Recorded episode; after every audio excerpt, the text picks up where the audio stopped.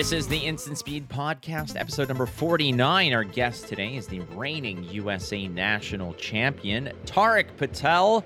But before we get to that, let's talk about Kayfabe Cards. The episode is always brought to you by Kayfabe Cards. If you go to Kayfabe Cards, it is the place if you want some flesh and blood swag and get all your trading card needs done at Kayfabe Cards. Be it Magic, Pokemon, all kinds, but it is the place to go for Flesh and Blood cards. Get all the tools you need to navigate the world of Wraith shipped right to your door. www.kayfabecards.com. Yes, www.kayfabecards.com. Go check him out. Again, our guest today is going to be Tariq Patel. Before that, let's hit the facts. That being that, hey, a bunch of national champions have just been crowned.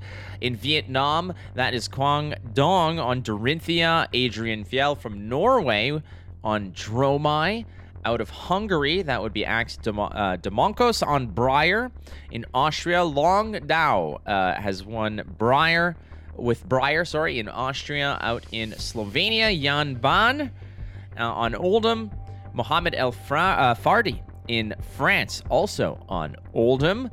Nitya Kalaishelvan on uh, Rhinar out in the Savage Lands. The Brew Queen herself out in Malaysia, winning nationals there. And of course, friend of the show, Nick Butcher, winning on out in Australia. Uh, but there's other competitions around the corner as well. If you're not necessarily into the nationals field, how about the upcoming Battle Hardens? Uh, Dallas Fort Worth will be going on the weekend of the 7th through 9th of October. Out in Columbus, what was originally the Fall Brawl has been upgraded to a Battle Hardened.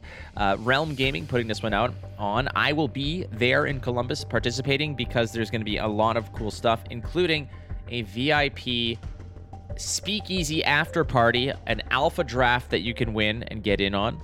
So check them out at Realm Gaming, uh, dot, uh, realmgamingnetwork.com. Go check out the Fall Brawl, which is now a battle hardened out in Columbus. I'll be there. So that's going to be a lot of fun. Finally, Philadelphia, 11th to 13th of November, that weekend, battle hardened as well. Lots of competition if you didn't quite qualify for the Nationals. But I will be out there in Charlotte for the USA Nats. I'll be competing in the Canadian Nats this coming weekend as well. Lots going on in, in Flesh and Blood and lots to talk about. And who better than the prodigal son himself, Tark Patel, who won USA Nationals, now is back in his home country of Canada, ready to potentially win Canadian Nationals, be it hold both belts, as it were. We talked to Tark Patel. Let's get right into it. Instant Speed is proudly supported by BCW Supplies. If you need protection for your cards, be it sleeves, deck boxes, storage, organizational tools, or hey, are you a comic book collector, a coin collector? BCW Supplies has your hookup. Use the code ISP10. Get 10% off all of your orders. Go to bcwsupplies.com. BCW, protect, store, display. This is the Instant Speed Podcast. Uh, we are welcoming back our good friend Tark Patel. Now, Tark is the reigning USA champion, national champion, who uh, the prodigal son has returned to the True North, and you will be you will be competing in the Canadian national championship. So you actually have you have a chance here, Tark, to be a like a double belt holder. Like you'll have the WCW title and like the Raw Championship or the you know the World Heavyweight Championship. So you know that's that's got to be a pretty big deal. Yeah, and it's only for one week, so I'll relish that title if I get it. But there's a ton of good players in Canada. I actually think the field, even though it's like less number of rounds and maybe less players overall, just the density of how good the quality of player there is makes me a little more worried to play the Canadian Nationals. So, you know, I'm ready to relinquish my title. Uh, you know, I'm going to need a pretty good run of variants to continue it. Uh, so I've made my peace with it at, at this point, and I'm just going to go and have fun, enjoy Ottawa, and enjoy the beautiful Canadian fall weather. Well, it's getting nice out there. Actually, I had to walk back from the uh, the train station all the way, and I was worried because I saw like the the leaves starting to change. I was like, uh oh, I didn't bring a sweater or anything. No, it's like perfect. I think like Canada or like Toronto in September is like ideal. It's just the kids are back in school. You don't have to worry about like nothing's crowded during the day. Me and my, you know, I, I don't I wouldn't call it unemployed, but like I don't do anything during the day. So like just walking in the streets is great. I don't have to wait in line for like an ice cream. It's amazing. when when you see the kids, does it really remind you how old you really are? I can't speak for you, but for me, when I see the kids getting on the bus, I'm like, that was just me a couple years ago. And then I remember high school was like over a decade and a half ago, and I'm like, Jesus Christ, where, where did the time go? That that well, I was asked recently like and i'm talking about this week. Somebody asked me hey if if we asked you would you host our high school reunion? And i'm like is it 10 years already? They're like dude it's 20 years. I was like holy crap. So the the wheels are turning on me like emceeing the the high school reunion for 20 freaking years. But like just on this note you're absolutely right. Like driving around when I used to like drive to the office, like when I had an office job a few years ago, like just driving through the streets of Mississauga and seeing the school bus pick up kids.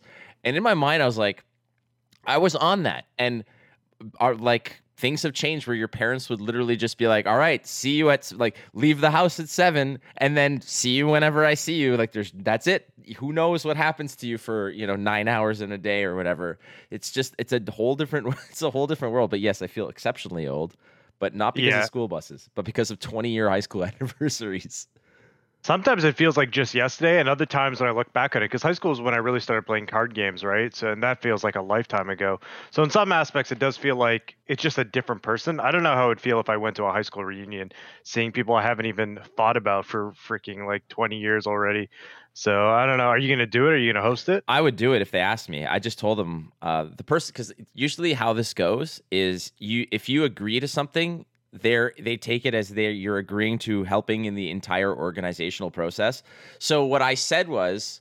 I said absolutely, but that's all I'm doing, and I and just let me know when I have to show up. Like that's it. I just so I don't want any of the organizational stuff. But literally for me, and a lot of my nerdy buddies who are successful and and you know whatever. But like I was a nerd in high school. Like people, mm-hmm. I was in that category of super nerdy, so I would never get invited to parties and or or any of that stuff. But I was like charismatic and funny enough that people wouldn't pick on me. So I was in that kind of like that that neutral zone, that Venn diagram where that little that that that sort of overlapping space said don't bully him and I was like woo! But i wasn't invited anywhere. Like no I would, nobody wanted to be seen with me but they're like yeah but he's kind of funny and like we like him so i, I was safe. It was it was kind of like being in that in front of the t-rex's vision where he can't see you you're in his blind spot. That's where i was in high school. I know yeah that that might have been a, a okay, we're a little off the rails. Nice here. little tangent, yeah. we're, we're good though, nonetheless. All right. Long story short, we're old. But um, so before we get to to your prep and, and all that, I mean, you're still on Team Dragon Shield, and a lot of people actually. One of the questions that we got from Twitter was, "Will there be more Team Dragon Shield?" Uh, players, you know, will that will that team expand? But you guys started off pretty strong because Nick Butcher won Australian Nationals. Yes, sir. To answer your first question, I can't reveal the details just yet, but I do think we're going to have uh, a new member joining Dragon Shield pretty soon. So you heard it here first. Stay tuned on that. Uh, just trying to get Matt to work out the details. Um, and once that's done, then then we'll probably announce it. Uh, and yeah, so you know, Nick came out really strong. He had only about a week and a half, two weeks from when we got back from the PT in Lille.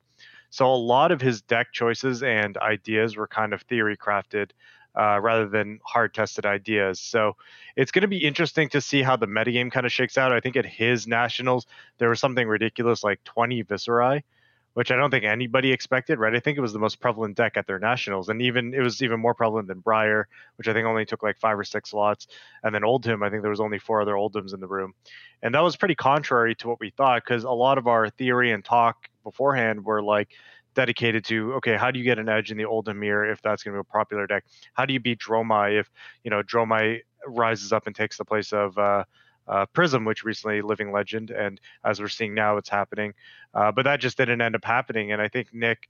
Um, just had a superior deck for the field. He played really well, obviously, uh, did really well in draft, and you know the rest is history. He is now the newest and reigning uh, Australian national champion, dethroning uh, one Hayden Dale. That that's an interview I wish I could have done. Absolutely. I honest to God, I'm not even kidding you here. I wanted to ask Nick to be on like the stack or one of those types of episodes and, and or even even to get him just solo on ISP. And it's funny because we kind of like had this mini bonding session in France where we were chatting and we just were we were just citing episodes of Curb Your Enthusiasm, like that's where we are both like big time fans. So uh, I was, I'm like, maybe I can kind of parlay this little bonding session into a one on one with Nick Butcher. But uh, it, it's funny because his kayfabe of his character is pretty sweet. Like he kind of, he's like, I'm not that kind of guy. He's like, I'm like that, I'm that guy for the camera, but I'm really not that kind of guy. I'm like, don't tell anybody. I'm like, dude, everybody loves this kind of character. It's awesome. I don't know if you ended up seeing his interview, but he actually ended up shouting Queen Elizabeth as his inspiration for his win. So. oh man, yeah. There's a little bit of uh, yeah. I don't want to say controversy. I mean, look, I'm I'm not a fan of the monarchy. I'm not. This is not my thing. I I you know I I don't wish death on anybody. I just this is this is just a concept that I'm not I'm not you know I don't understand. Like I just like monarchy and that kind of thing. But you know the fact that the that Nick Butcher may be responsible for her. She was going to make a hundred. Nick, like what did you do? Like yeah, actually. well, you know, it's a funny uh, little sound bit, so I'm gonna try clip it and I'll send it around because I think he says uh, I'm doing this for my girl Liz. I think were the exact words he used. So, okay, if you have that, I will absolutely uh, throw it into the in here. This is those are some the best ones, just for context. Uh, if not, just picture Nick Butcher's voice uh, saying, "I'm doing this for Liz." But um, yeah, the other thing is like you know UK Nats just got delayed or mm, or, or yeah. postponed and three days notice uh, that that in itself is the whole thing i feel bad for the people who you know travel is one thing um, mm-hmm. it's a big country you got to get there but ultimately what does this do for let's say for you and and somebody mm-hmm. who's really a major threat to win this how does this throw off your entire planning process or such or do you just take it in stride to a degree try not to let it influence you and just say all right well i get an extra two weeks of practice yeah, as uh, it's tough as a UK player because, and it's tough for LSS too because I woke up today and I saw a lot of really angry uh, players from UK and, and and so forth and them talking about it. But as a third party kind of observer, and I, I don't have any skin in the game either way, right? It's after my nationals, the information doesn't matter, and I'm not playing in it, and I'm not LSS. But uh, I remember when the Queen first passed, there was a lot of people that kind of raised concerns, being like, her funeral is going to be like around the time of UK nationals. Now I don't know the specifics, but uh, the when I first started reading about it, it was like, oh, can we postpone it? Like I saw that kind of tweet from not just one or two people, but from a good number of players being like, oh, this is going to like mess up the city. Public transport is going to be a nightmare. You know, can we just postpone it? So it you know, I don't envy the spot LSS is in because they they got a bunch of people saying, "Hey, on this side, it's going to be chaotic. Can we postpone it?" And then they go ahead and do that and now it's like maybe the louder majority are now like going what the heck like you should have said you know screw the the vocal minority and and you know leave the date where it was and from what i understand now it's also scheduled during a marathon so you know i think it's a rock and a hard place and if they kept it on the date you we would be hearing like oh my gosh like the queen's thing is is messing everything up and if they move it now we're getting the consequences of that and uh, I think they're in a lose lose scenario from a, a, company point of view. And you know, just thank God I'm not in logistics and, and tournament organizing because uh, I don't know what I would do in this situation if I was them. Oh no, big time! Like uh, just. I I was uh, back when I was doing like major Gwent tournaments. There was one where we uh, everybody used to fly to Warsaw because the studios were there in Warsaw for the major tournaments. I was literally the my suitcase was at the door. I was just on like like answering a few last minute emails because I was literally 30 minutes away from grabbing an Uber and going to the airport. I got a frantic message, and this was like two years ago. They're like, "Yeah, everything's canceled. Uh, we're we're just waiting for uh, COVID to sort of wrap up, and yeah. and and we'll go." So they're like, "We're probably going to postpone it for like two months, and then we'll we'll revisit." And obviously like two or three years later and it never never happened but like i can understand just the the absolute psychotic nightmare because there was there were a lot of people like why are you postponing this but mm-hmm. obviously covid and like the death of a queen and, and like a reigning monarch like again as a canadian i have absolutely yeah. no understanding of why a monarchy exists and, and such like is a tradition it's a whatever i get it but uh, like you mentioned the, the most vocal you know the most vocal critics of this are the ones who people are going to be reading because those who are like yeah it's a good idea are not going to go out there and sort of herald it right. from the mountains ultimately yeah regrettable on everybody's side like it sucks and mm-hmm.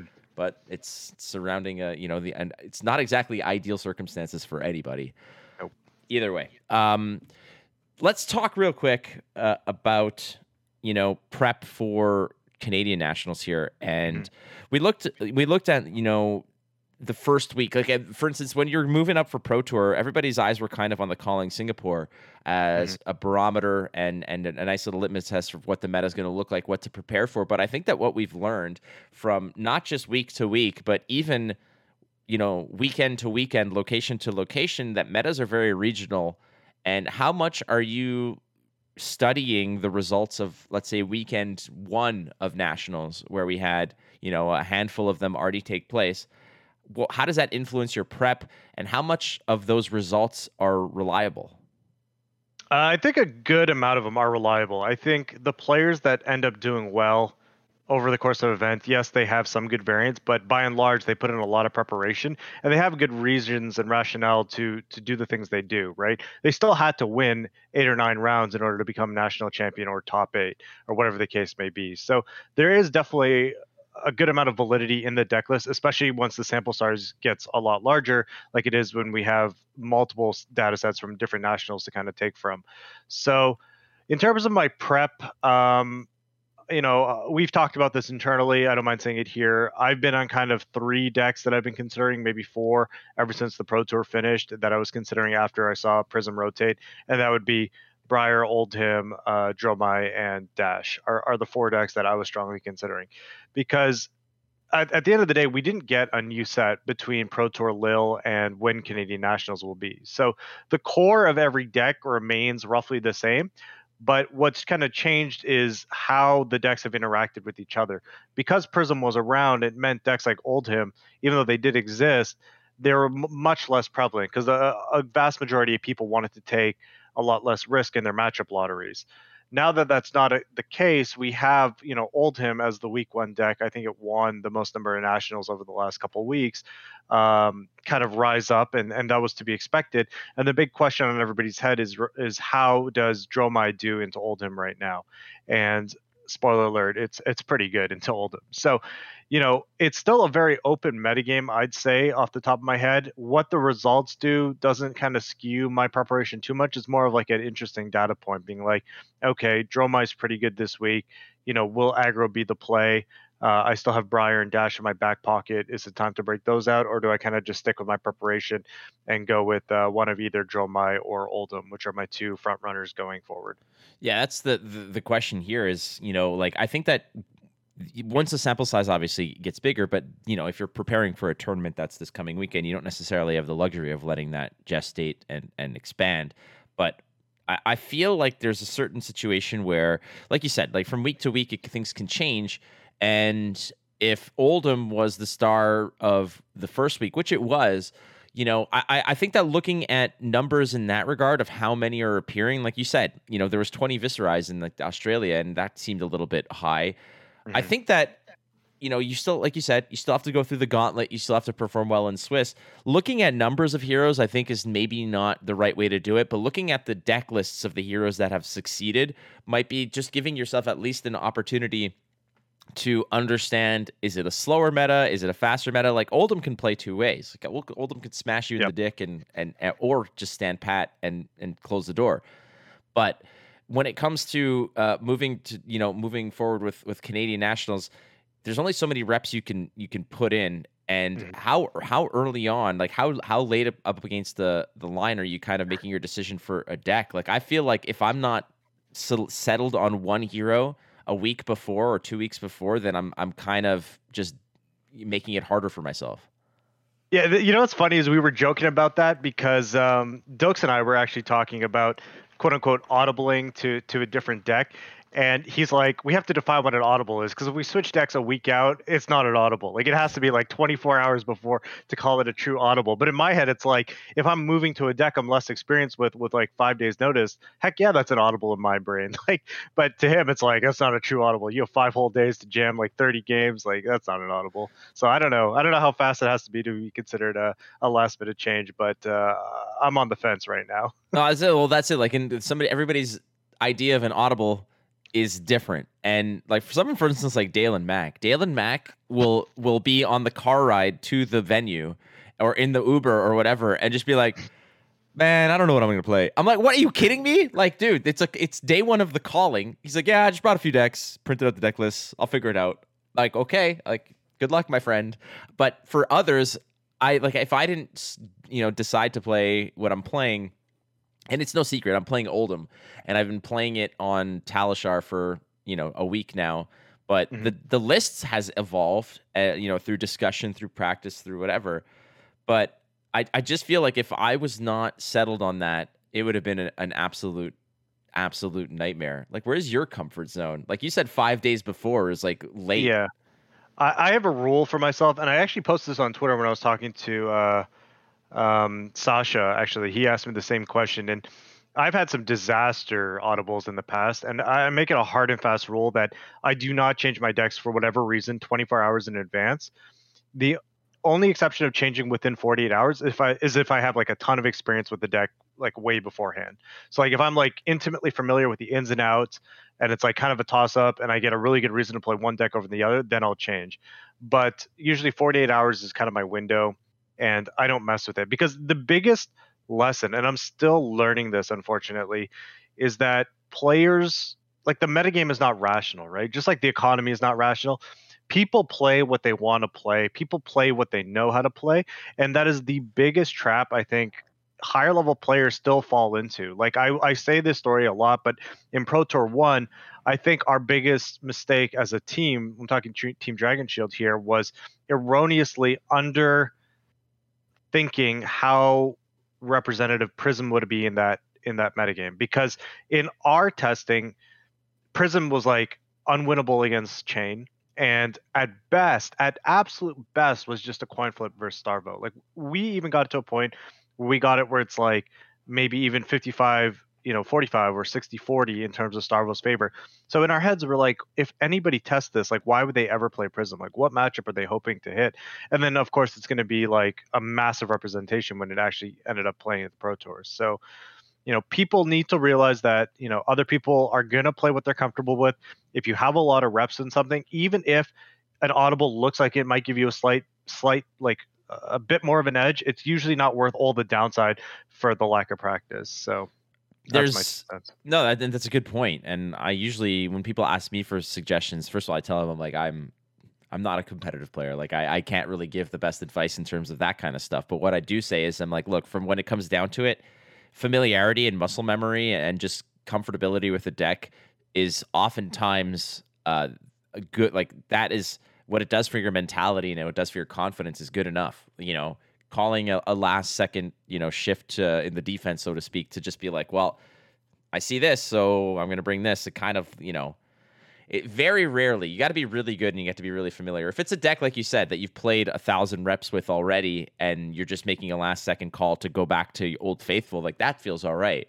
mm-hmm. but I, i've always told people that just knowing the deck know your deck inside out is enough of an advantage over a you know picking up a better deck if it's just about the cards in the deck then it's a you know you're, you're not going to have the same top eights all the time yeah. um when it comes to prep for these things, this is one thing that I've I at last last year's Canadian Nationals. Uh, I was playing your your uh, Briar list, and I was thinking about again not being too cute with it, but just being like, okay, like let's change one card for this, or like you know make a few calls here, this and that. Ultimately, the stupid thing I did was I showed up. Uh, and all the cards that I sided out because I was not sure of, I was like, okay, here I have here's like the 60 cards, here's like the 20 cards or whatever. I had like a pile of 30 of them, and I'm like, I'll decide when I get there which ones I'm to play. I forgot those cards, so I literally brought the 60 and the equipment. And I was I was registering the deck and writing things down, I realized that I was like I think I was like 10 cards short. And I didn't know what the hell to do. So I literally just went to whoever was just opening packs of Everfest and I said just give me give me anything. I don't care. Like it's not going in the deck anyways. Have you ever made an idiot mistake like that or like showed up and like missing something? Like what's your story of like your your biggest sort of game day bonehead mistake? Actually, there was a recent one at a RTN, and it was kind of stressful because I only got to play two RTNs, uh, or three RTNs maybe, like two weekends, and one was on one weekend, two were on the other. But uh, I usually don't make like decklist error because I'm like, extremely OCD, so I'll like double check everything the night before, then double check in the morning, and then double check at the venue. But this was like a limited event, so we were sitting down for top eight draft, and I think they just changed it, right? RTNs were used to be casual, now they were competitive REL. Yeah. Um, so we were sitting there, and the draft finished, and it was like, okay, cool. Now everybody build your deck and I was trying to like, but but the way they did it because they didn't want to do like deck registration for time purposes, and they didn't want people to like get up and walk because it was the top eight. So they made us build our decks like in front of each other. So like the whole sleeving process was all like face down. So I was sleeving up my drill my deck, and I was kind of just like like trying to keep it face down, like trying not to reveal what I was on or what cards I had and I accidentally put like a red ninja card in instead of like I think it was like a red flex or like like it was like a red ninja instead of like a red leg tap instead of a red flex, which is obviously just way better to be a red flex. And uh, I ended up getting paired against my buddy in top eight, uh, and RTN's all that matters is top four. And he was on Iyslander, I was on Dromai, and he was dead to rights. Like I'm talking, he was at like one life, I was at like eight. He had no arsenal as Iyslander, right? It passes back to me. I have like three Ash Wings, and I draw the freaking leg tap. This is like the last turn of the game too. Oh no! and the judge like is standing right behind me, and like I immediately like put up my hand, and he's like, "Yeah, I, I saw it." I'm like, "Okay, what's the fix?" He's like, "You know, unfortunately, if this is casual, we just like da da da, but in competitive REL, you know, it's a game loss or whatever." So like, I just lost the game and it was like one of my three RTNs that I was doing, and I was like, shit, I might lose like a PTI over this because I would have to use a PTI then to go to nationals again. And then the kicker to the story is that afterwards I ended up looking it up because I'm like, game loss seems pretty harsh for that.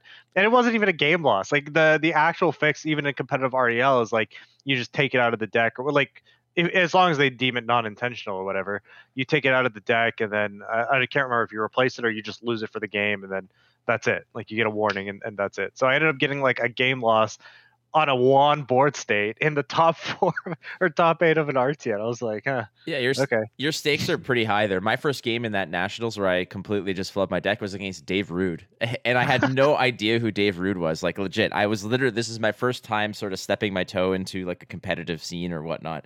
Like I qualified off of XP, and like I was never really, you know, uh, uh worried about that. But then I go up there and I'm like, Dave Root, I'm like, hey, hey, Expos hat. I'm like, this is my homie. Like, let's talk. And then later on, when I told people who I lost to, they're like, dude, that's Dave Root. Like, that's it's a it's a big deal. I was like, okay, whatever. Like, I he's a good guy. He's a nice guy. Um, the uh, the the Canadian Nationals, like, I'm gonna be there. Last year's you were not at. Um, mm-hmm. I I'm I'm not very I don't want to say excited. I'm absolutely excited about Canadian Nationals, but it has nothing to do about like the event itself. Um, you know, like there's there's chatter about this uh, regarding you know I think people saying like oh my god I wish I went to like one of these nationals where there was like eight people playing like easy mm-hmm. easy money you know so to speak and it's like yeah but you know there you know rather than like going to US nationals Canadian nationals I'm very worried about because the previous ones were less than desirable in terms of you know the cir- the circumstances were what they were but you yeah. weren't there man um i like did you hear about like last year's canadian nationals i heard it was like smaller and run by like a smaller tournament organizer and there was some uh, I can't think of the word, but like mismanagement maybe, and it was run less than uh, efficiently as possible.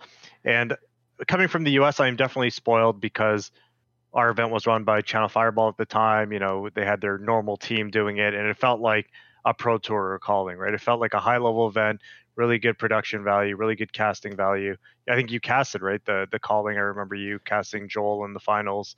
Um, so, you know, you, you knew what it was like. So yeah, I'm probably going to be in for a bit of a a wake up call when we go to Canada Nats, but you know, I've been playing TCGs a long time it's probably nothing I haven't seen before. So yeah, what it is. Like that's that's the thing. It was like it was kind of. I think I came from the U.S. Nats in Orlando. You know, like the Orlando Convention Center, like this big deal. Uh, you know, Fireball's running it. Everyone's sort of hooting and hollering, and it's a big deal. And then I go to like Canadian Nats, and yeah. you're at like this gigantic sort of like prison lunch table that like spans the whole thing, and our playmats were kind of overlapping one another. We were so cramped. I had to keep my scorecard and my deck box in my lap, Mm. which was like a little bit weird. And, anyways, this one, uh, look, I have high hopes um, and and aspirations for this to go to go super well. I just am a little bit skeptical. Ul- ultimately, though, like you mentioned, the player base there is going to be over the top, like really, really good. And uh, I know that I've I've been not I w- I wouldn't say practicing with you, but we've been chatting and and and all Mhm. this. But do you have a favorite to win that tournament that isn't me? Yeah, me. yeah, that's fine. No, no. Uh, there's a lot of good players in Canada, right? Like, if you think about it, nobody knew who Yuki was before Canadian Nationals last year. But was Yuki that much better of a player after she went and won a single tournament? Of course not. She was still Yuki the day before she won Canada Nationals. And there are so many good players, uh, you know, in in Toronto, not just me or Yuki or Isaac or you know Dilks or whoever that most people haven't even heard of, and that's Whatever. what. is That's so all good. I'm not here. No, don't worry about it. I mean, you got to be my friend to be shouted out, right? So You're right. You're we're gonna cross that bridge. we're and then- technically colleagues through like various like through i think we, we can consider ourselves like work work work related colleagues through like i guess writing for channel fireball maybe that's like our okay that's our intersection but my point is, is that you know when when I came back and even I played the Anime North event, there was so many good players that you know I was like, holy cow! Like every round is this like slugfest of like thinking, and there was no like easy wins. So it's hard to say who the favorite is. I mean, we're all kind of it's a tight group, and a lot of us are testing together. Um, I wouldn't be surprised if Yuki won again. I wouldn't be surprised if Isaac won. Wouldn't be surprised if you won. Uh, there's so many good players, anything could happen. But you know, may the best player win at the end of the day, and I'm just excited to play. I'm gonna throw this out here. Um you would be surprised if i won so don't bull- don't, don't bullshit me. It's all good because i would be surprised if i won.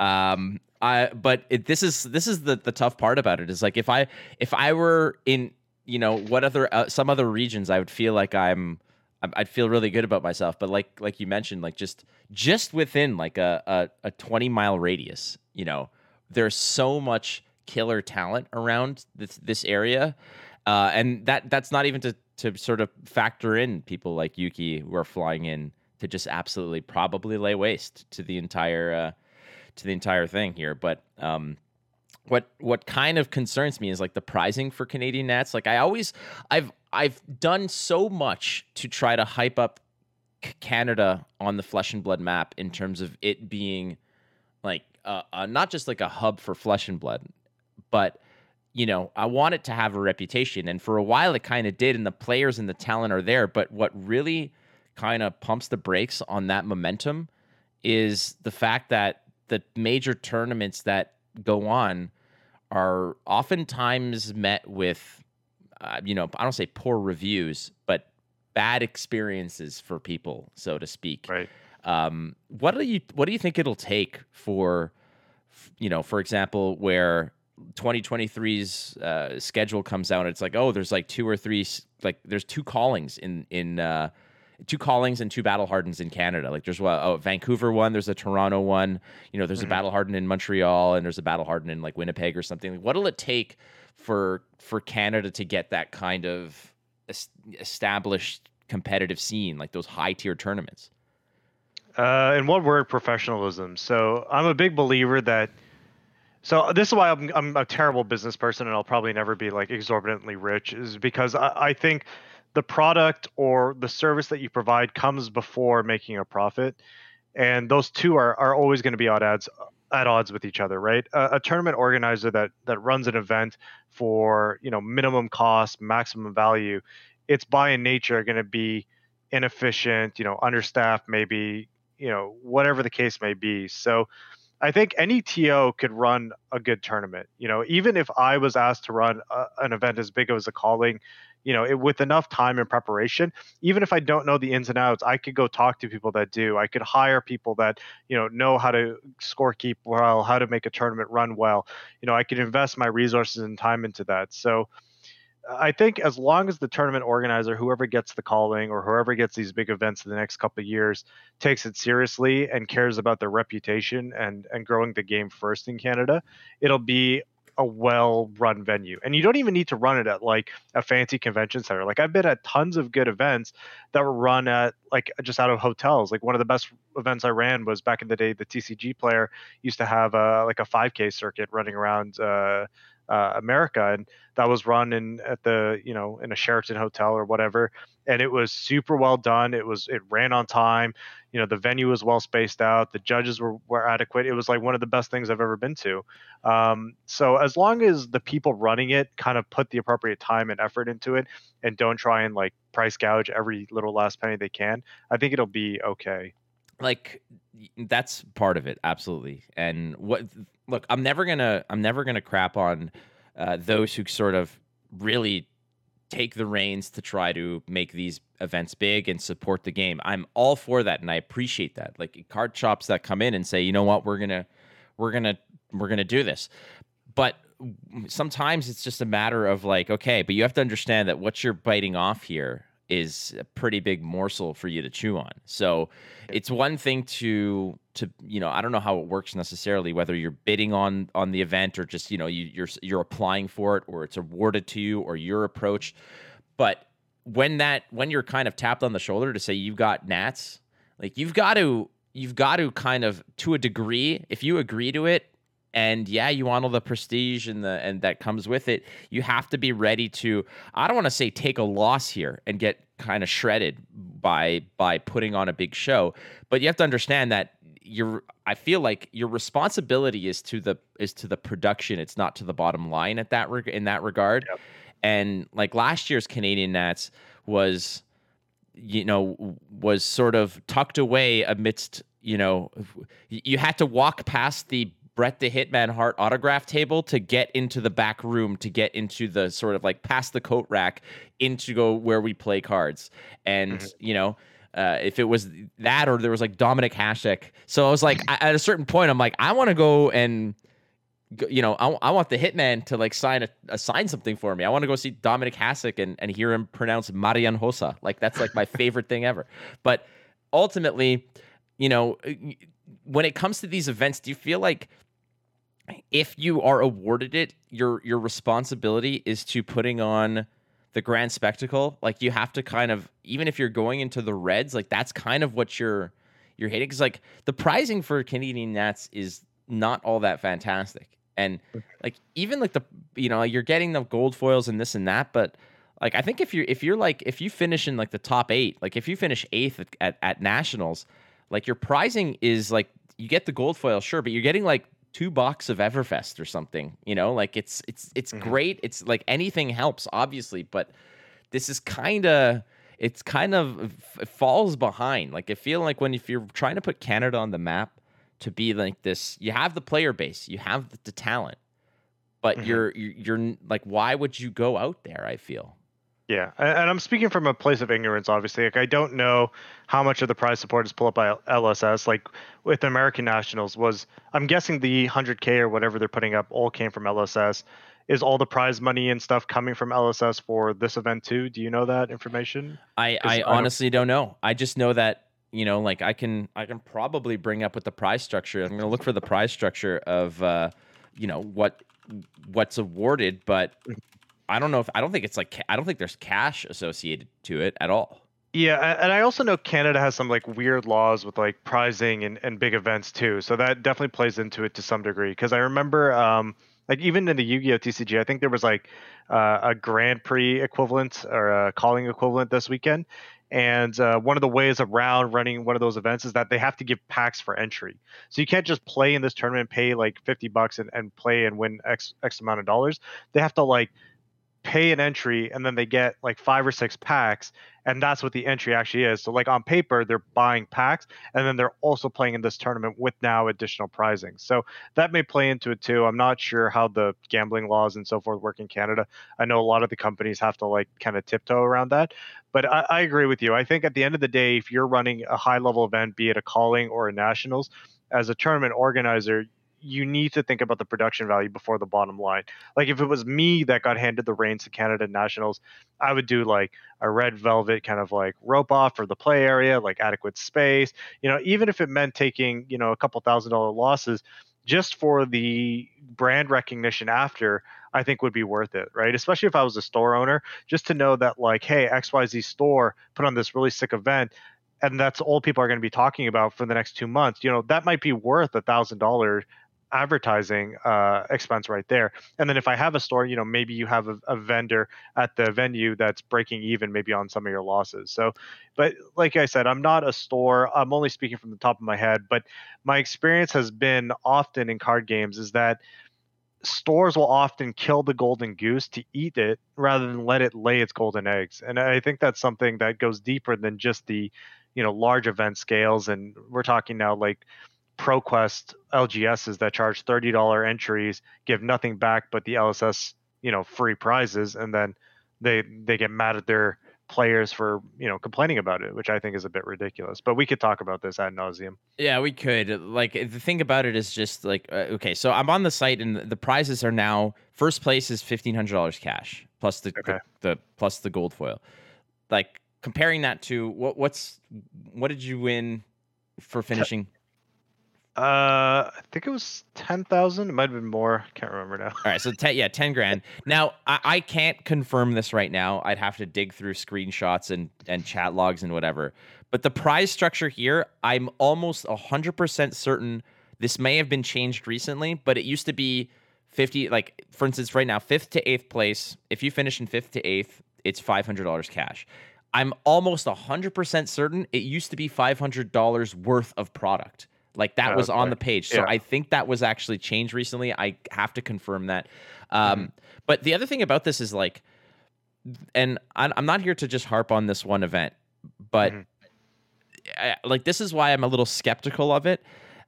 For instance, a like a team a team event for uh, a box like the the 32 team box tournament, like the the team mm-hmm. the team box tournament is three hundred dollars to enter and there's the prizing for it is just one cold foil to the winning team.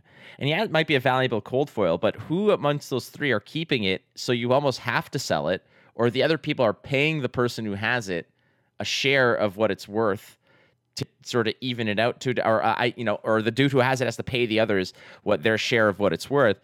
And I mean, like, it just seems like things are a little. Hold on.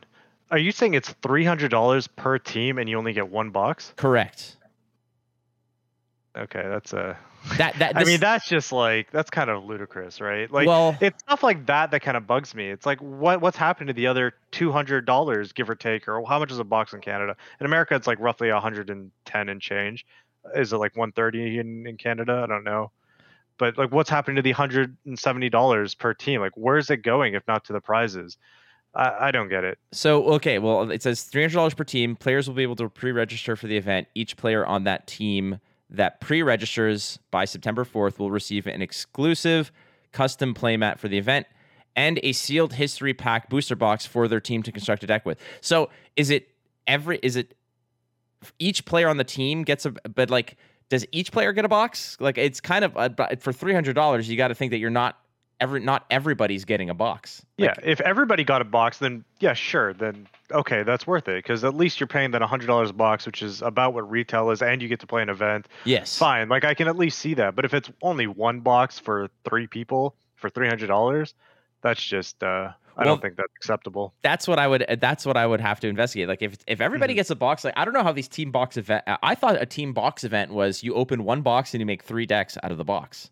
That's what I assume too. Yeah. Okay. All right. Either way, um, it's just it's it's like I just I really hope that for the sake of competitive flesh and blood in Canada, like I've been I've been sort of in James's ear for a year now, asking for a calling in uh, in mm-hmm in Canada, anywhere. I don't care where. Like obviously mm-hmm. Toronto is the attractive place because it's sort of the, it's the biggest city, it has the most mm-hmm. amount of space and venues for this kind of stuff.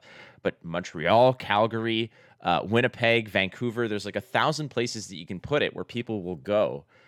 Mm-hmm. And I I just the way that this event was kind of sold and, and sold to me was like, you know, they they want to put Canada on the map hmm And I'm like, all right, well the the players are doing that. Now it's up to you, kind of thing. But Yeah, I mean, this again is stepping into LSS territory, and the one time I dared venture into anything that you know has has anything to do with the, the managerial or design of the game, I was like disastrously wrong. So I got burnt once, and I'm not touching my hand over there again. So agreed. I'll leave it up to the big boys. Yeah, well, again, I, I want nothing more for this to go to go well, and I will be there, and I will support it, and I will do what I can, and uh, that's it. And I hopefully I make day two, because if I make if I don't make day two, I'm don't know what I'll do because I'm not paying three hundred dollars for a box of uh, of history pack. That's not happening. Um, We'll do it together. oh, I dude, I if you if you if you scrub and I scrub, like I was actually talking to I was talking to Dave Rude and I said, "Hey, out of curiosity, if you scrub out, like do you have people for like the team event? Like I'll if if it's people I know and people like I can have fun with, then I, don't mind putting up the money even if it's not worth it. Like if just to sort of flesh out a team." And he's like, "Oh, I already got a team." I'm like I'm like, "So you already have a team. So you you you trust them enough to be on your team, but you don't trust them enough to make day 2. So you've already like kind of I'm like I'm a I'm a lock for not day two. so like I'm I'm already out there. Just but if you don't make it, uh, dude, it's you and I, and we'll f- we'll find somebody else, and we'll just make it happen.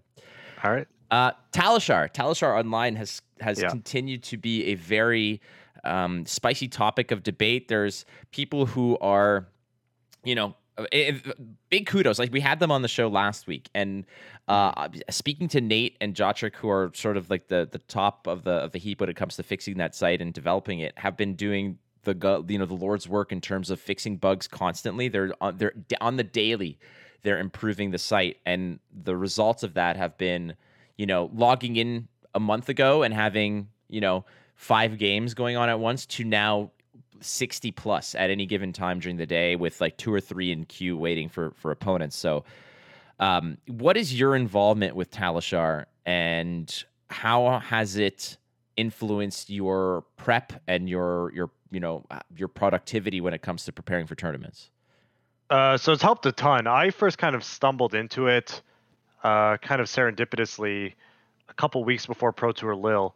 Um, my laptop that I took with me around Europe can't run Tabletop Simulator, and I just happened to come across one of their tweets, and I was like, "Oh, this is a cool site. I wonder if it's like somewhat functional." And I was clicking around, and I actually really enjoyed it. It kind of reminds me of like the old version of Magic Online. I don't know if you have any experience with it, but i've tried it yeah so it was like it was kind of familiar in a lot of ways and i'm like okay this is kind of cool and it was able to rerun on my browser. So it was uh you know invaluable in terms of my testing process and uh, it's just kind of exploded in growth over the last couple weeks since uh, Lille uh, i've been tweeting about it folks has been tweeting about it and then other people kind of picked it up and they realized yeah this is a really cool thing. And it's it's such an advantage to be able to just play a pickup game at a moment's notice with just another person that's ready to play as well. You don't have to coordinate with people you don't need a whole like big testing group. So i think it's going to change the way the game is kind of learnt and played for the foreseeable p- future because before you have to be Dalen Mack to play 30 games a day yes now I could play 30 games a day, or you could play 30 games a day just lying in bed, right? Or getting a coffee. So it's going to change the way people practice. the convenience of it has been exceptional, I think, and and even when I was like, I spent four days or three three or four days in Montreal, and um, you know, on those times where all my stuff's here back home, but I was in Montreal at my parents' place visiting, and you know, like I got an hour to kill. It's just bust out, you know, go to my dad's laptop, and it's a tabletop thing. I don't have to install anything. It's like a desktop or a, a browser-based thing, and it's just like, all right, load it up. I have, you know, an hour to kill. Let's play a game and and go. Um, a lot of the the the concern, however, is regarding what this does to two aspects. Number one is what is this doing to the actual fundamental spirit and, and, you know the core of the game being to be played in person. This has been a debate that um, you know nobody's nobody's arguing that it's it's very easy to to learn it. The learning curve of of Talishar is not huge, but what it's attacking is the culture and and the Right. fundamental spirit of the game. That's one. The second part is what will this do for meta solving, data, uh, access to this kind of thing? Will will this just you know Mhm. kick into hyperdrive how metas are are are kind of sifted through? So, what are your thoughts in terms of those? Yeah. So uh, the first part, the spear part, I think is the interesting one and the meaty point because I think even LSS, I can see kind of like internal struggle among them to accept it. Do we reject it? But in a nutshell, I do believe that a rising tide kind of raises all ships. So there are people that are like, it, hurts the spirit, right? Flesh and blood is meant to be played in the flesh and blood and blah, blah, blah, and so forth. But I am also a big believer in evolve or die, right? And I think at this age and day, especially, you need to have some sort of digital client because it's going to happen regardless, right? Like we saw that with Tabletop Simulator, even when there was nothing else, people still found a way to take this third party, completely unrelated program, make a mod for it, and now you have this significant gap between players that play TTS on a regular basis and then players that didn't. And we already saw that accelerated growth between like like folks was able to get in so many games. I was supposed i got in so many games and the learning curve was just exponential compared to some people that would only play once a week at their lgs so in some ways fighting a digital kind of you know aspect of the game is is is inevitable. Like you're not going to win that fight. It's going to exist digitally at some point or another. And i would even make the argument that a digital product is good for the growth of the game. Like it's going to get more people invested as long as it looks polished, it plays well, and it's a fun game, and they can keep up with their end of it. Like LS says, all they really need to do, all they need to focus on is make a really good game, increase product releases slightly, make sure the formats are fun and balanced, you know, and just not get in the way of what the community is doing. And I think they have a recipe. They have the golden goose. I think they they have the secret recipe for just the next game, right? And we saw this with Magic too. Uh, I know they people are like touchy and they don't like to draw parallels here, but Magic really exploded when Arena came out, right? My my freaking girlfriend Amanda, who is the most normie of normal people, she plays Magic Arena. Right? Like when I saw her do that, it blew my mind, right? Yeah, sure, she has like an 83 pile deck with like three colors mixed in and a cat because she thinks it's cute.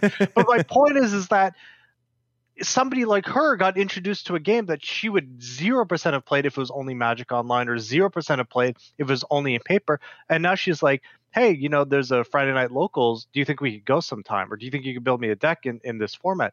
So, like, I, I understand the the allure of like wanting it to be LGS focused, and there's no reason it can't be meta like local focused and make all the high level events and make everything very much based in real line uh, in real life but online is going to happen regardless and i think it can only be positive for the growth of the game in terms of that aspect in terms of the spirit.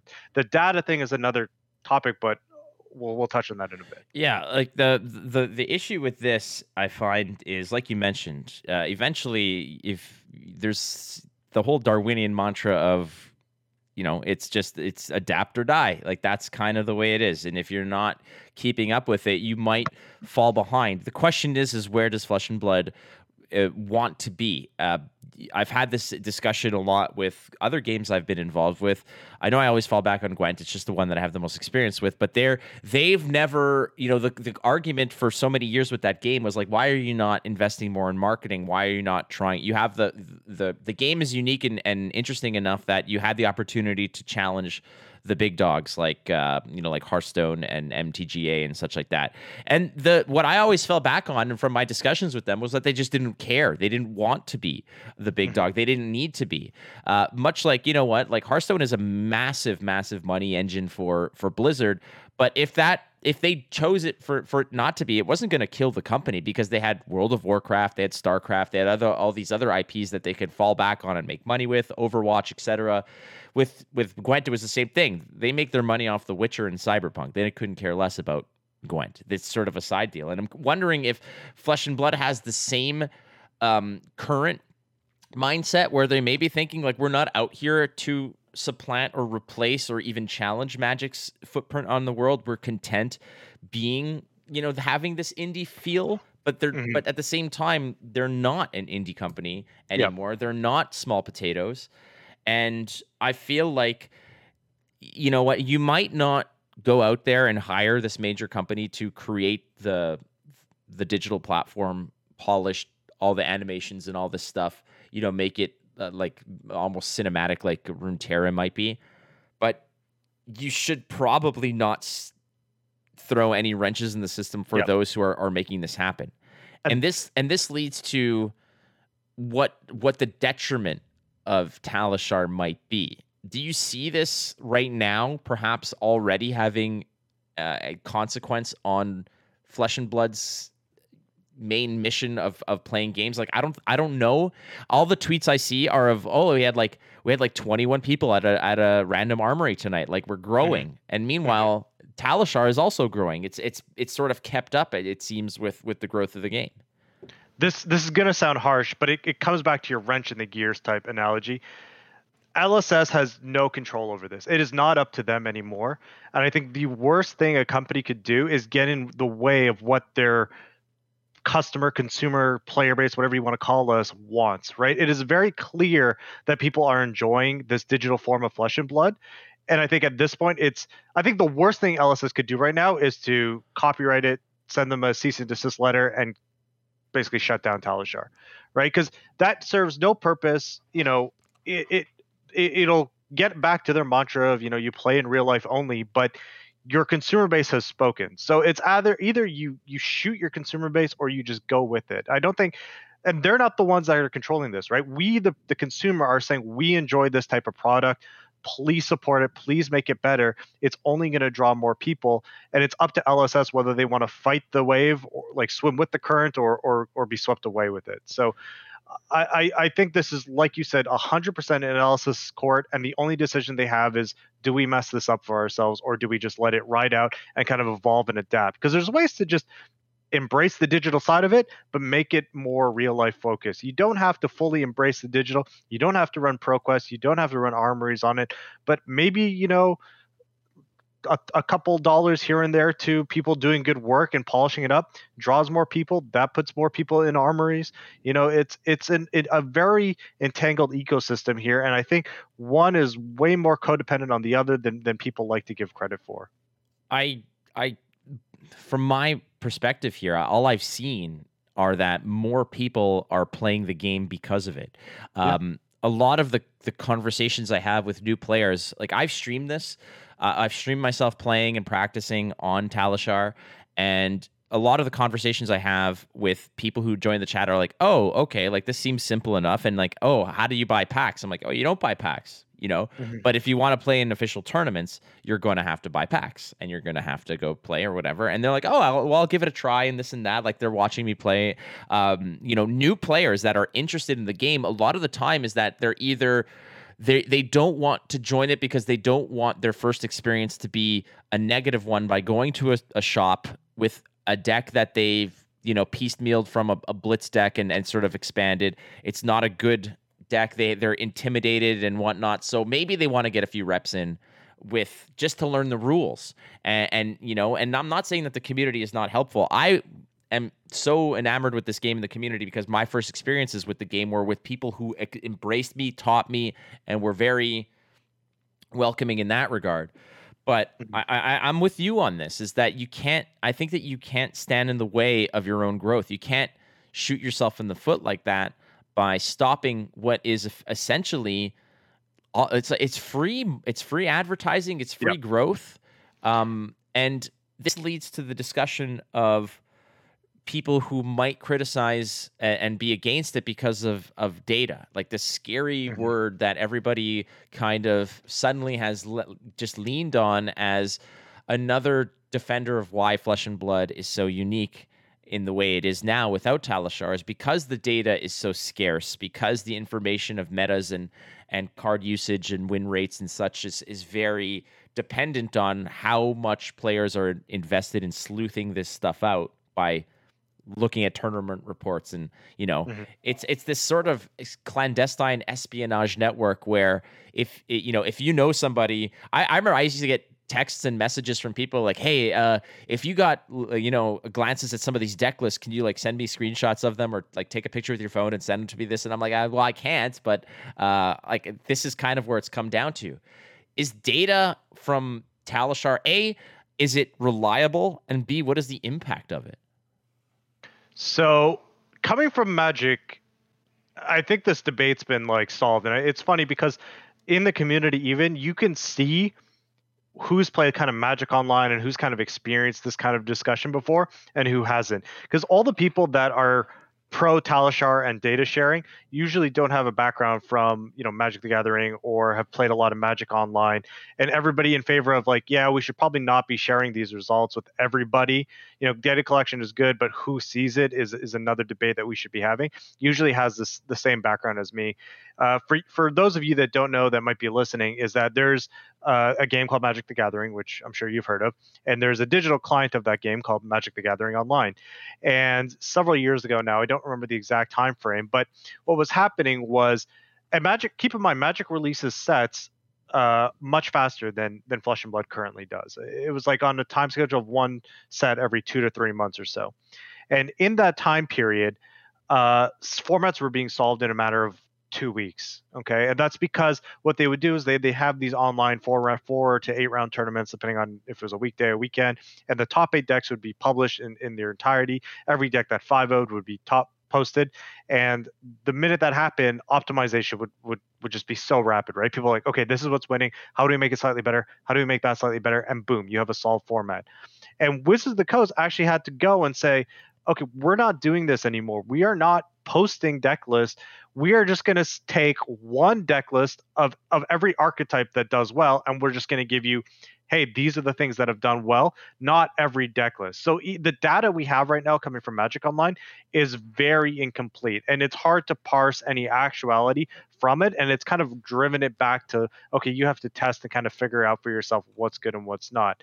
And the biggest worry that a lot of us players coming from that game are having is that while talishar is good and fun and for the spirit and for the growth of the game it, it, it can make the gameplay a bit monotonous itself right if everybody has access to what the best decks are and the sample size is large enough, like the discussion's done. Why would I ever test? If I just know Briar's winning 68% of the time and uh, Viserai is winning, you know, 51% of the time against an open open field, you know, why would I ever consider Viserai?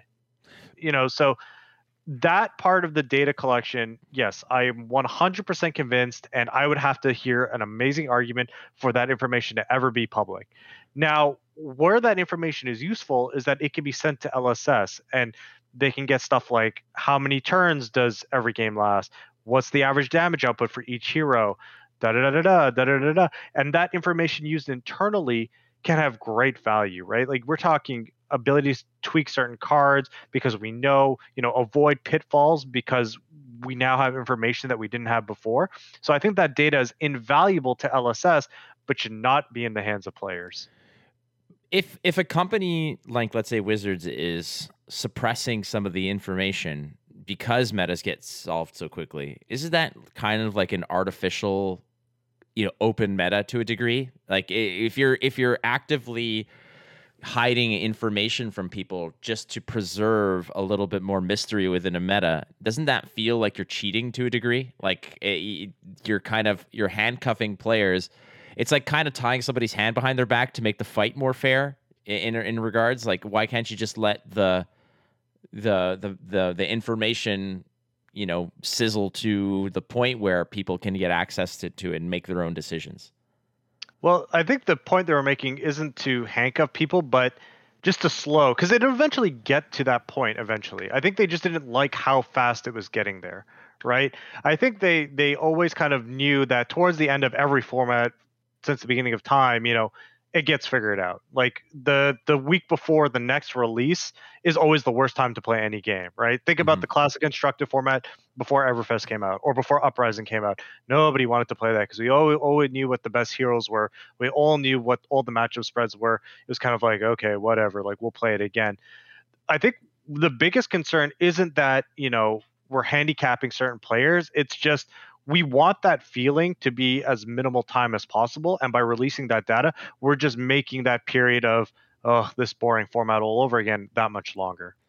So when it comes to information and data and such, like uh, you know, a, a, lot of it is just whatever's being played on Talishar, and mm-hmm. um, I, I, made this example I think the the other week, last week with with the Talishar developers. I said, well, you know, like you might have like 10 games with Azalea and oh she's got like a 60 you know 68% win rate or whatever uh, how how reliable is that? How much of that is just somebody on on Azalea playing their buddy, and uh, you know, or finding the right matchups? And yeah, the sample size is small, but at the same time, like how many people are on Talishar playing decks that are actual reflections of a true a true meta. And in which case, at that in that point, like how much is that statement I just made like complete garbage because of the fact that I'm saying, well, it's not a real meta, it's just what everybody's playing. Like it seems like it's a contradictory statement. So now we're now we're going into my favorite topic, which is statistical analysis, and I love talking stats because there, there's a concept in stats where it's it's something called regression to the mean, and you know in, in, any given sample set you have like the power of the data which is directly proportional to how many data sets you have in it. But the long and short of it is is that even if there's that guy playing you know his buddy Briar versus you know Oldhim and he doesn't know what he's doing blah blah blah blah blah if you get a thousand people playing Briar versus Oldhim it will eventually kind of resemble a normal distribution and those outliers will tend to cancel each, each other out right? For everybody who's playing briar versus oldhim with a really wacky build there's going to be a, a, matthew folks playing his belittle briar and skewing the data the complete opposite direction and then it kind of normalizes in the middle. So when the sample sizes are extremely small like they are now where the pay, uh, patient population. When the when the player population is is not as big as it should be yes the data is unreliable. But for the heroes that are being played a lot like briar Oldhim, dromai whatever you can say that that data is pretty reliable because there's enough sample size that that kind of noise or the you know the variance at either end of the bell curve kind of get canceled out and it probably normalizes somewhere towards the truth there's a worry in certain cases for the professional players and those who have these spicy brews. You know, Matt Folks went on record after he won Pro Tour 2 that Talishar was a big part of his prep and such like that. At what point do you perhaps worry? Because I know that the secrecy, for example, of certain decks, dude, like people I thought were my friends are just like, I can't tell you anything. Like, I'm just like, and I respect that. Thought we were, I thought we were buddies but I respect that. But when it comes to major tournaments and major information, a lot of it is the secrecy of certain decks that you're bringing. And I feel like, no, like for somebody like Matt Folks who had this Briar list, you know, you bring Briar and you're no, you're nobody is surprised, but you bust out something like um uh, promise of plenty and like you're creepering in all this weird stuff and like the deck itself is is running yellow snatches and like that to me feels like it's a very secretive kind of thing that that caught people off guard. Part of it is a surprise factor. Are are players like Matt Folks and like yourself? You mentioned you, you practice. Are you bringing the actual brews to just sort of unleash on random people? Are you hiding your name? Like, what's the protection of that of that intellectual property that's sort of holding holding court in your mind? So, so a couple things. So first, I want to just state for the record that when when Matt saying there was somebody that wouldn't give him a deck list, that was not me. I gave Matt. you like, did. I gave him my deck list. Yes, like this, two deck lists that I'm considering. I will. I will not only throw this person under the bus. I will then get in the bus and drive over them. This is Brian Basoko. Uh, I asked for some. Uh, I asked for some advice regarding, and he he flat out just completely uh, Dikembe Mutombo stuffed me and finger wagged me and said, "No, no, no, no." So uh, you are now in uh, on my shit list, Brian Pasoko. I'm kidding. Again, I completely understand. He's part of a team, and he was sworn to secrecy on certain aspects, uh, and I respect that. And uh, but ultimately, yes, it, uh, screw you, Brian. so this is a really interesting topic, and something I've kind of been talking to now we're talking Matt Rogers. There's too many Matts in my life. Matt Dokes, Matt Folks, Matt Rogers, Matt Flake. so, there's there's too many Matts in my life. So um because Matt is the very, you know, keep everything inside, don't test with other people. And I respect that, especially with, you know, if it's not my idea, it's not mine to share. And a lot of my Pro Tour testing was against myself. Um, like I would literally have two decks in real life and I'd play against myself. And you know that that philosophy is a very old school TCG card player mentality. Um, as somebody who was kind of raised on more of a digital platform, to me, the larger amount of games and overall practice far outweighs any kind of secret tech because it gets to a point where there's enough games being played that you no longer have like really really surprise decks coming out because there's so many games being played that if there was something like that happening and there's enough people now trying to break the edges on the extreme on the extreme fatigue part on the extreme aggro part on the extreme board presence part in, in, as far as uh, Dromai is concerned that and there's enough games being played that if those things existed they would just be known things at the time. And I think the best edge you could give yourself is to just play the most amount of games as possible. So if it was just up to me, I don't care. Like people can play against me all they want. The information I'm learning are because of the questions I have, because of certain things I'm trying to figure out about certain matchups, right? It's not necessarily about one card choice. It's about how AD cards interact with each other versus the entire metagame. So completely different way of thinking than oh, you know, I'm playing, uh, I don't know, freaking cranial crush yellow in my in my Oldhim list or so, something like that. Yeah, well, you want a cranial crush yellow, cranial crush yellow. To to each their own. But yeah, screw you, Brian Basoko. I, I, think uh, I am not sure if you know who PVDDR is. Is a, like a legendary. That's uh, that dancing magic. arcade game, right? No, he's he's like probably the greatest Magic player of all time. But he came out with an article a couple years ago about this very topic about you know back in the day, pro teams used to come up with the best deck and try and keep it super secret and and just try and get a deck edge in the metagame. Where he kind of openly admitted, you know, this is a kind of antiquated process now where the bigger edge and what they should be doing is testing with as many people as possible to make sure that their ideas and plans are solid and then just kind of you know working together in like the limited capacity or so forth because it's it's so easy to think you know something convince yourself that you know it you're 100% you know it you test it yes i know this to be true and then you've overlooked this tiny tiny detail and bam your best laid plans go to waste so. you, are notorious for just being very open with your deck lists and such. It's like this is what I'm playing at this tournament. This is what I'm bringing. Like no secrets, no surprises. I mean, you throw in like a knickknack, bric-a-brac kind of garbage in there just to, you know, Nancy Pelosi the market, you psycho. But ultimately, uh, when it comes to this kind of transparency, is this merely a move on your turn? Like for instance, the uh, like the Briar list got out maybe a little bit earlier than you may have liked or whatnot, but you still won the the U.S. Nationals. And once that's under your belt, do you feel like when it comes to things like callings and and battle hardens and whatever, that you're just like, hey, I already have like a trophy, like I can just throw this out? Is it a confidence move or is it just legitimately a situation where you truly believe that if somebody knows my deck list? a week before or they don't know it at all i am i am equally as as favored or unfavored in a matchup, that it's not going to influence the outcome. Yeah, so I'm kind of in a hard place more because of my testing situation, I would say. You know, if it's a calling, a ProQuest, or Nationals, like I don't care. I'll post it. Like that Dromai deck that I posted uh, for Canadian Nationals was what my Dromai deck was five, six days ago. Now it's changed slightly and people like to give me shit being like oh you've changed like five or six cards but that happens right? There's a lag time between when it's written when it's published and then when the actual event is and it's not a real time update but i try and give my information you know when i can to whoever wants to listen to me and I, i'm a belief that like it's not going to affect my tournament too significantly you know? I might give some people some good ideas but at the end of the day my job at least the way i see it is I'm trying to also grow the game to some capacity.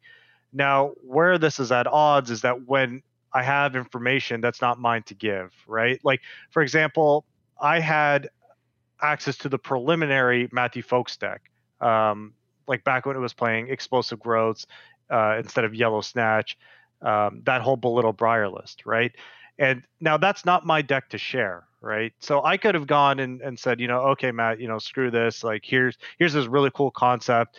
Uh, you know, um, you guys have fun with it. Maybe somebody will figure it out. You know, I didn't end up figuring it out. You know, Yellow Snatch ended up being the key that I was missing, and me and Matt kind of branched off after that. But we still talked a bit, and you know, I knew what he was doing um, you know, a couple weeks before the Pro Tour, or even when when Matt Rogers sends me an idea, I'm like, hey, you know, we're looking at this dash list for for Pro Tour. It's not my information to share. So for for people have to understand that uh, while I'm open in my testing process and like what I like to play and where my ideas are at, not all the information I'm privy to is right to be shared, right? It's there's still a an objective morale, right or wrong, that I have to abide by. So it's kind of a rock and a hard place in some capacity, and I try and be as open as I can, you know, where I can be. So like for everybody listening right now, the two decks I am testing for nationals are Dromai and Oldhim, and I just wrote a Dromai article, and Flight can attest that I have showed him my Oldhim list. So there you have it. yeah, I'm going to be giving that out to only our patrons. So sign up to our Patreon, friends, and you'll get access to all of my insider information. But no, in reality, like you mentioned, you, you're right. Like, um, and this is something that is is so important that trust among amongst people is is very you know it's it's very it could, it could be fragile at times like but it's it's again everybody's sharing information and i don't think that something like talishar is really going to change how things are are going to be um, how things are going to uh, affect or how how sorry how decks are going to evolve and whatnot it might you know it might shift gears from like third gear to fourth gear perhaps in terms of of people testing and, and solidifying things. But ultimately Talishar has never been stronger than this past month since Pro Tour. We just had a set of nationals. We have like a Rhinar winning. We have a couple Oldhims. We have Briars. We have a Dorinthea that won. Mm-hmm. Uh, and not only that, it's not that those are the only heroes that are available. The actual spread of what the meta is looking like is is quite diverse. Um, you know, Fies are still floating around. If Dromai rolls in, I, I think that there's there's enough room for a natural kind of slow progression, like you mentioned, of just going to armories and going to uh, callings, battle hardens, whatever. There's still like three or four battle hardens before world championships. There's still a bunch of callings that are going alongside some of these other tournaments. There's still a lot to be done. But one thing that I've really noticed is that that triangle of doom starvo meta, you know, uh, is long gone. And the the prism hitting live in legend has also opened things up but even at pro tour Lille i thought that it was pretty interesting how how much diversity there was. And i think that i, I truly believe that talishar is something that should stick around and that there should be some sort of coexistence or at least you know you might not need to collaborate but you should at least respect each other's space. Mm-hmm. yep i completely agree with that. Ah uh, man all right, question for you, Tariq mm. Patel, if mm-hmm. that's your real name. Um, we're wrapping this up. I do appreciate you, as always, jumping in and uh, and just chatting. And this one had no script. This was just all off the cuff, and that's where we're at. I think we're, you know, are we are work colleagues. I'm hoping that one day, maybe like at a Christmas party, we can have a drink sometime and talk. But ultimately, it's fine. Um, here's a question for you. You got a, you got a, a, a tw- you just rolled a 20 foot putt all right. You just rolled a 20 foot putt to just to hit scratch for the entire round. How do you celebrate? And it's for birdie. So like you you you need if you roll this, it's you you break you break even par for the round. Have you ever broken even par for a round? Never. All right. Not so this is a big deal for you. All right. it's the 18th. Everybody, all the old people are at the patio having their Arnold Palmers watching you. It's like three in the afternoon, right? You roll this putt. It just lips in, you're good. How do you celebrate? I go to the range and try and figure out why my 150 club was 20 feet away instead of 10 feet away. you can never just be happy, can you, Tariq? You just can't. You just can't be happy, can you?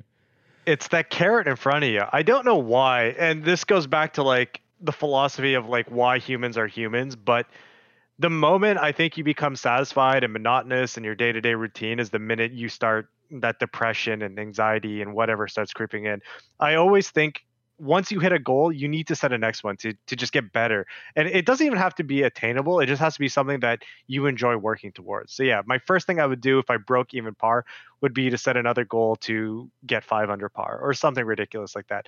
Would I have a beer or be happy or reflect on the moment? Sure. Would I go out and gamble a million dollars at, you know, Vegas and do a line of coke and hookers? No. Like that's not who I am either. So the reality is somewhere in the middle. I'd probably reflect on it, save the scorecard, I might frame it, but uh, I'd be out there trying to get 65 the next week. Oh, you're an animal, dude. I remember I I rolled this ridiculous putt on 18 to uh, to save par for the hole Not even Yeah. like it, I was. It was still a terrible. But people were watching, and I rolled this ridiculous putt, and it sunk. It, it hit like it's sank dead center, and people were like, "Yay!" Like mildly, and I totally oversold it to the point where I took the ball out. I threw it into the crowd and then I signed my glove and gave it to somebody while I was walking away. And they were like, What the hell is this? I'm like, Shut up. Just let me live this. Let, let me live this dream.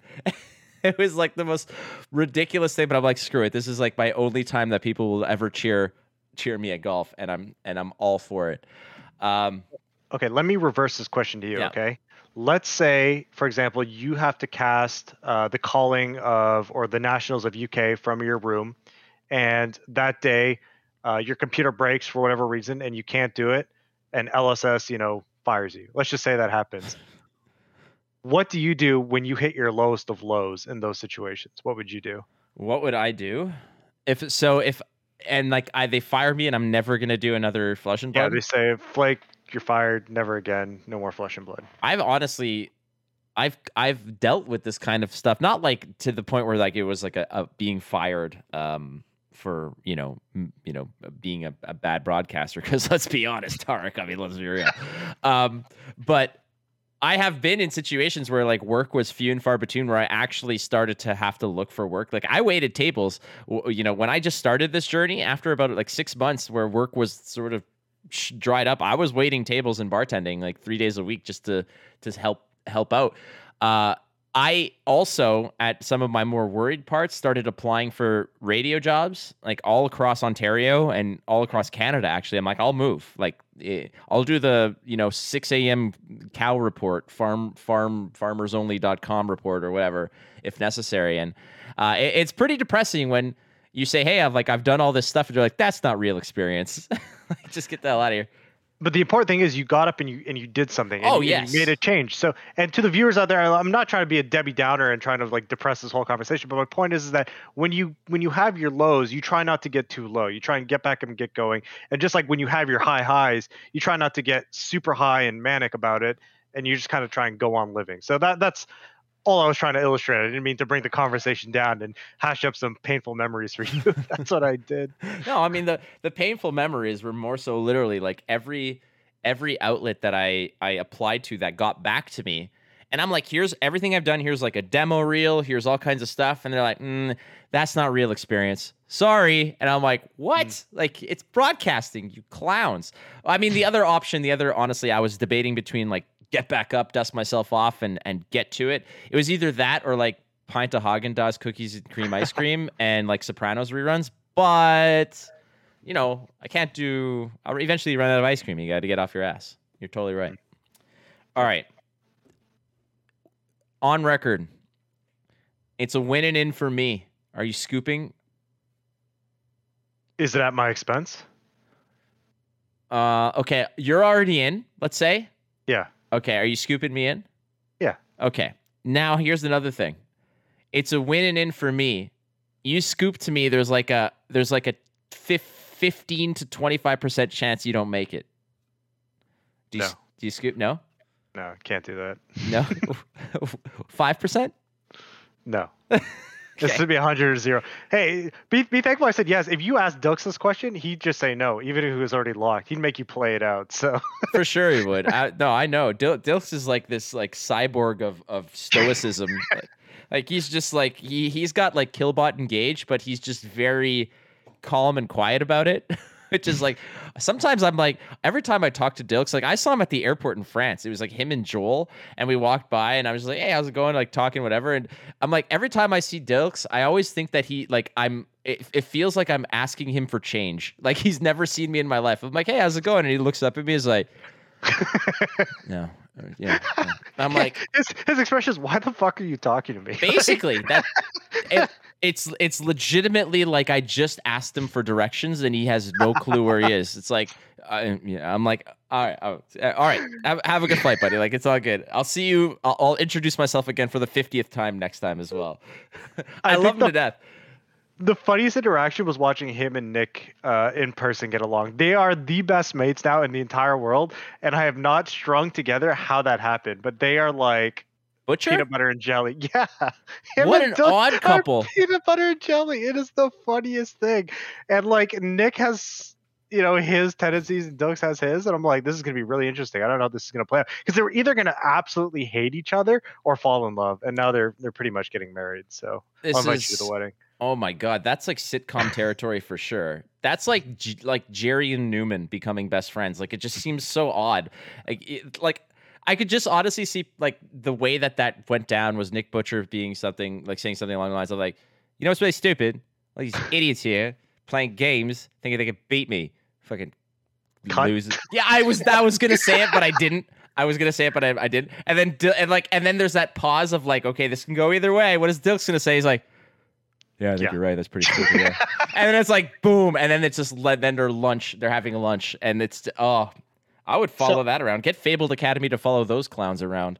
I told you Nick already shouted out the queen. The, what I left out was the other person he shouted out was Doug. So it was the queen and Doug as his two people he shouted out. the So Queen and the King makes Yeah. sense.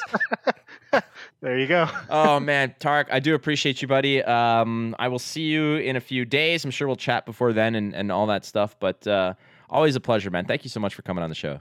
Yeah, of course. Always happy to be here. Thanks for having me. No worries. Um, we do this all the time. For those who don't know, you know where to get your content. Uh, you just put out another article, Channel Fireball. I think you've written for FabTCG as well. dot .com. Mhm. So where, where's all your stuff?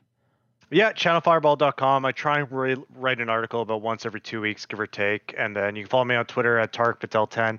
I do have a deck tech for my Dash video that's coming out on LSS uh, in the next couple days. Deck techs are really, really hard to do in real life, and I apologize if the quality's kind of low, but uh, I've updated my Dash deck as well, and it was one of the four decks I was considering as of last week. Right now, I've narrowed it down to two, but if you're a fan of Dash and you want to know how to adapt it in the metagame, stay tuned at LSS. There he is. The prodigal son returns. He's going to go claim his uh, Canadian title alongside his U.S. title and just make them make them kiss. That's what's going to happen there. All right, brother man. Thank you so much for being on the show, and thank you all for listening and to our patrons. You guys rock. Thank you very much to our sponsors, Kayfabe Cards and BCW Supplies. You guys are awesome as well. Thank you so much for listening to the Instant Speed podcast. You're not losing if you're learning. We'll catch you next week. Bye. Well,